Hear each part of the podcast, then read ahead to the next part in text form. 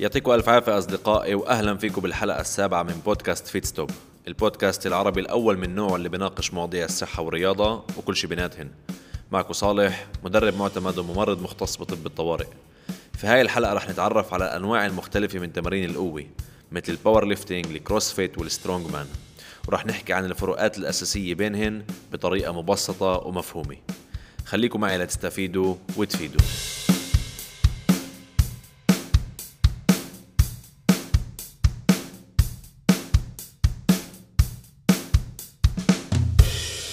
أغلب الأشخاص اللي رح يكبسوا على هاي الحلقة هن أشخاص اللي سمعوا نوعا ما برياضات القوة.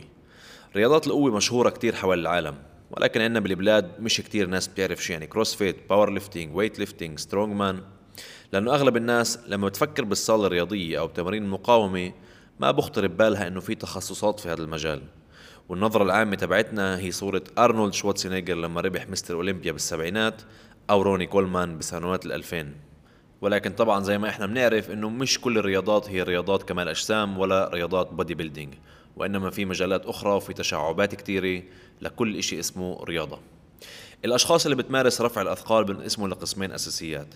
القسم الأول هو القسم الهاوي يعني الناس اللي بتروح تتمرن لأسباب شكلية. بده يضعف كم كيلو عنده عرس قريب أو سفره قريبة أو بده يكبر شوي العضلات عشان يجذب الجنس الآخر.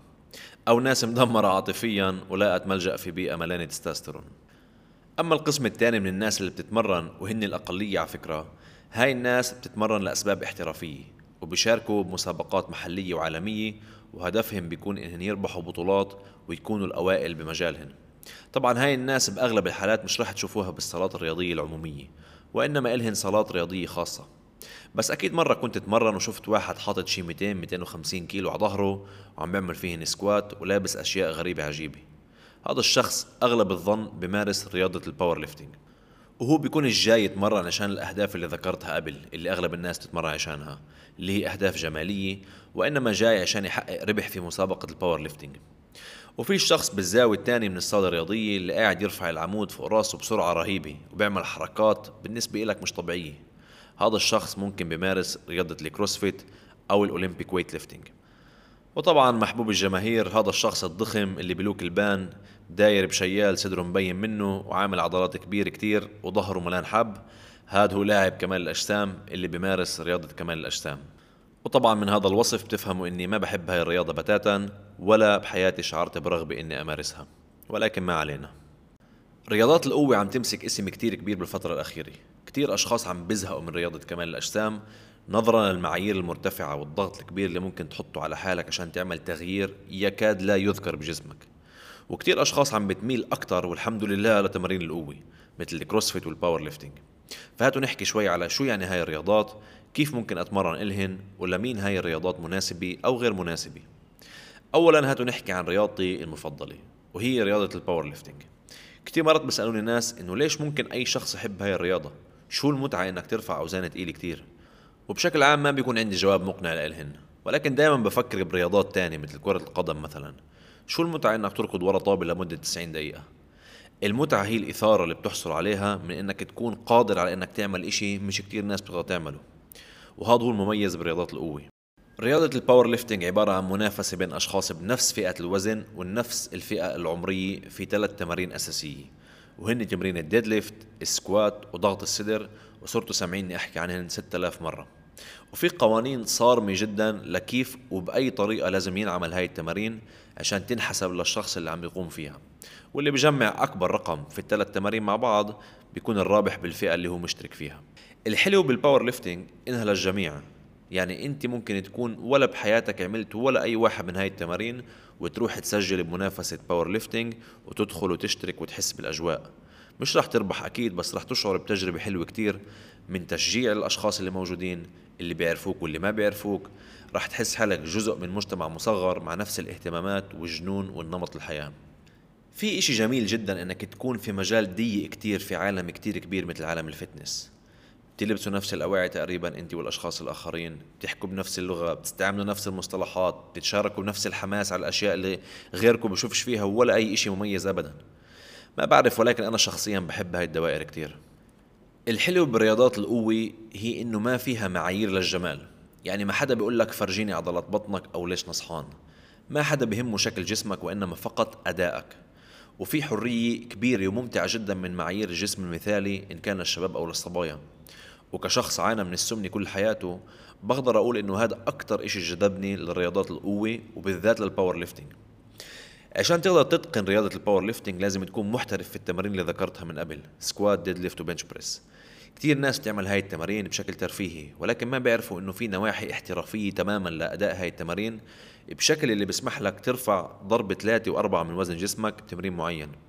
يعني كمثال عشان تفهم عن شو عم بحكي شخص وزنه 70 كيلو powerlifter professional ممكن يرفع 300 كيلو squat شخص وزنه 100 كيلو بيقدر يرفع 400 كيلو squat طبعا هاي الأرقام هي أرقام خيالية وفي ناس بتتمرن لها عقود من الزمن لحتى تقدر ترفع هاي الأوزان مرة واحدة بالحياة بس. تدريبات رياضي ال powerlifting صعبة جدا وفيها تعقيد وتركيب كبير وبأخذ بعين الاعتبار الفيزيولوجيا والبسيكولوجيا البشرية لمدى بعيد جدا. أنت بحاجة تعمل كل إشي صح على مدار فترة كتير طويلة من الزمن وتراهن على إنه بيوم المنافسة رح تقدر تقدم أفضل أداء لك وإحنا عارفين وحكينا من قبل على كمية العوامل المختلفة اللي ممكن تأثر على جاهزيتك الجسدية لأداء مهمة معينة مثل التعافي، النوم، التغذية، حالتك النفسية، حتى درجة حرارة البلد اللي انت فيها. لهيك أنا بشوف أهمية كتير كبيرة لهي التفاصيل في حال قررت أني أدخل منافسة في مجال ال powerlifting الفرق بين رياضي ال powerlifting عن باقي الرياضات هو التخصص الكبير في ثلاث تمارين بس اللي بيوم المنافسة لازم تعملهن بطريقة محددة جدا. تحت قوانين صارمة جدا. تمرين ال squat على سبيل المثال لازم تأخذ أمر من الحكم الرئيسي إنك تبلش التمرين. ما ينفعش تنزل على كيفك. وبعد ما تنزل للقاع بال squat لازم تنزل لعمق معين اللي الحكمين الجانبيين بحكموا هل نزلت بشكل كافي أو لا. بالآخر بتأخذ ثلاث علامات من ثلاث حكام مختلفين عن طريق إشارة بيضاء أو إشارة حمراء. إذا أخذت إشارتين بيض معناها مرقت. وإذا أخذت اثنين ضي إحمر معناها hard luck حاول مرة أخرى. طيب لمين مناسبه رياضات ال powerlifting الجواب هو للجميع زي ما حكيت قبل. حرفيا كل شخص بيقدر يبلش يتمرن لغرض القوة فقط. وبحسب رأيي لازم كل شخص بغض النظر عن خبرته أو قديش صار يتمرن إنه يتمرن ولو لفترة قصيرة تمارين powerlifting في شعور كتير مميز وفريد من نوعه لما بتوصل لمرحلة إنك تحمل وزن ضرب ثلاثة أو أربعة من وزن جسمك وتنزل فيه squat أو ترفعه على الأرض عن طريق ال deadlift. أما بالنسبة لموضوع الإصابات اللي الكل بخاف منها معدل الإصابات منخفض جدا في رياضة ال powerlifting وأقل بكتير من رياضات أخرى مثل ال football التنس أو الركض. لهيك آمن جدا أنك تتمرن بهذا الشكل طبعا بشكل مدروس ومحسوب ومش بشكل عشوائي. الرياضة الثانية اللي الكل بتخربط بينها وبين ال powerlifting هي ال weightlifting أو ما يسمى بال Olympic weightlifting ليش أولمبيك؟ لأنه هاي الرياضة معترف فيها بالأولمبيادا وناس من كل العالم تتنافس فيها. والمنافسة بتكون بتمرينين أساسيات وهن ال snatch وال clean and jerk شفتوا مرة واحد رافع عمود تقيل فوق راسه بالهواء بعد ما سحبه عن الأرض سحبة وحدة هاد تمرين ال snatch العريق. واحد من أصعب التمارين على الإطلاق حسب رأيي لأنه بتطلب تنسيق وتوقيت وتدريب مش طبيعي لحتى تقدر تتقن الحركة بشكل صحيح. وما بالك إنك تحط كمان أوزان تقيلة عليه. والتمرين الثاني الأساسي هو ال clean and jerk. وهو تقريبا نفس تمرين ال snatch بس بتوقف العمود بنص الطريق وبعدين بتدفشو فوق راسك. أنا شخصيا اكتشفت مجال ال weightlifting متأخر شوي بعد ما مارست تمارين ال powerlifting لفترة طويلة.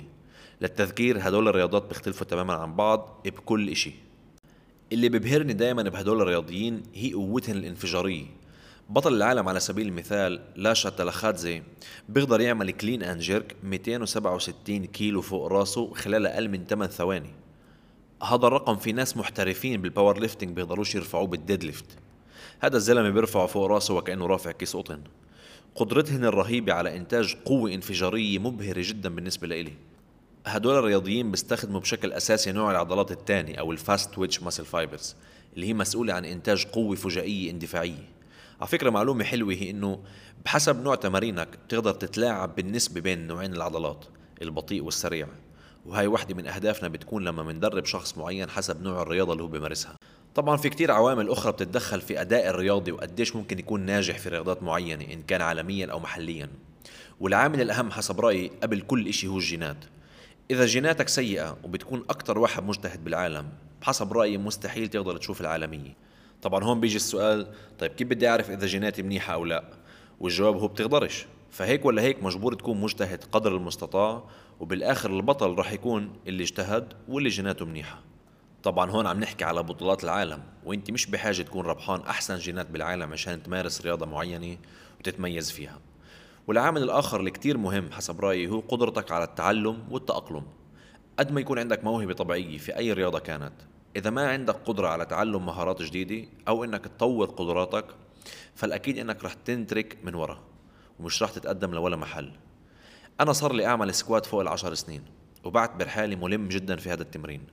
ولكن لليوم وبكل مرة بحاول أدفش حالي لل maximum بكتشف كمان إشي عن تمرين squat كمان تقنية جديدة كمان طريقة تنفس أو موضع إقشاط أحسن أو التفكير بجمل معينة خلال التمرين اللي بتسمح لي أشغل عضلات مختلفة بطريقة صحيحة. الصراحة عم بفكر إني أكتب كتيب صغير عن كل أسرار ال squat اللي تعلمتها. احكوا لي بالاستبيان تحت إذا كنتوا بتحبوا تحصلوا على هيك كتيب. النوع الآخر من رياضات القوة هو رياضة ال strongman أو الرجل الأقوى. في منطقة الشرق الأوسط هذا النوع من الرياضات تقريبا غير موجود أو موجود بشكل محدود جدا وأغلب الأحداث الكبيرة أو الإيفنتس بتصير بأمريكا. طبعا الرياضة هاي غريبة عجيبة ومميزة جدا لأنه المباريات اللي فيها متنوعة كتير. فيها حملان سيارات سحب شاحنات بحبل رفع صخور قلب عجال وكمان حركات شبه بهلوانية ولكن بتتطلب قوة مش طبيعية. بشكل عام اللي بيتبارزوا في هاي الرياضات بيكونوا ضخمين جدا. يعني عم نحكي على أشخاص وزنهم بين 140 ل 150 كيلو مع نسبة عضل مرتفعة جدا. وممكن يوصلوا لحميات غذائية باليوم الواحد بين 6000 ل 10000 كالوري من الأكل. ولكن بغض النظر عن قديش هاي الرياضات صعبة إلا أنه فيها لمحة ذكورية رائعة جدا حسب رأيي. يعني هاي التمارين اللي حكيتها بسهولة ممكن تحاكي واقع إن لا سمح الله صار كارثة طبيعية. يعني في قصص لأشخاص اللي بيمارسوا هاي الرياضات اللي رفعوا أوزان تقيلة كتير بمجرد انهم يتخيلوا أولادهن علقانين تحت هاي السيارات. فهذا سبب لهم تحفيز وبوش كتير كبير وقدروا يرفعوا أوزان فوق النص طن بسهولة. أفكر هاي الرياضة مش كتير مشهورة ببلادنا لأنها جدا صعبة اولا. ثانيا بدها أماكن مخصصة وبدها معدات مخصصة جدا اللي ما شفتش منها بالمنطقة ابدا.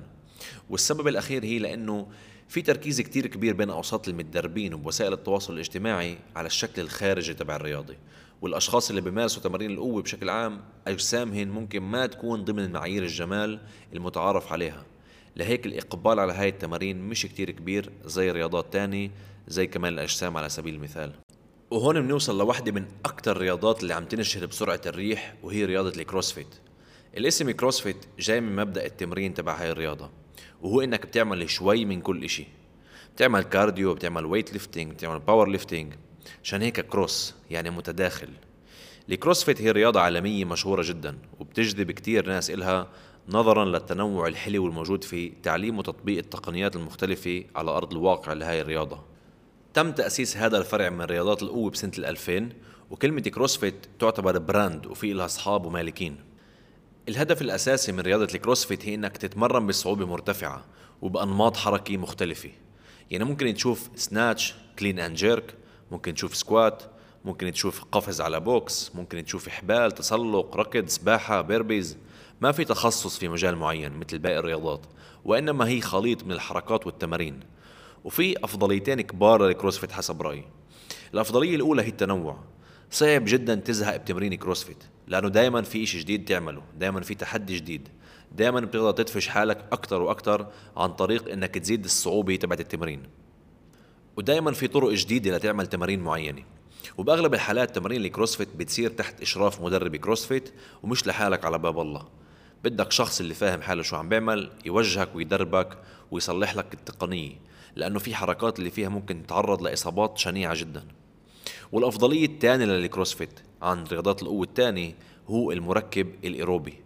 ممكن عن طريق هاي التمارين توصل لدقات قلب قصوى والهدف إنك تقدر تحافظ على هاي الصعوبة لفترات طويلة. رياضيين ال CrossFit عندهم قدرة القلب والرئتين متقدمة جدا وبيقدروا يعملوا شغلات ما حدا تاني بيقدر يعملها بولا أي رياضة حسب رأيي.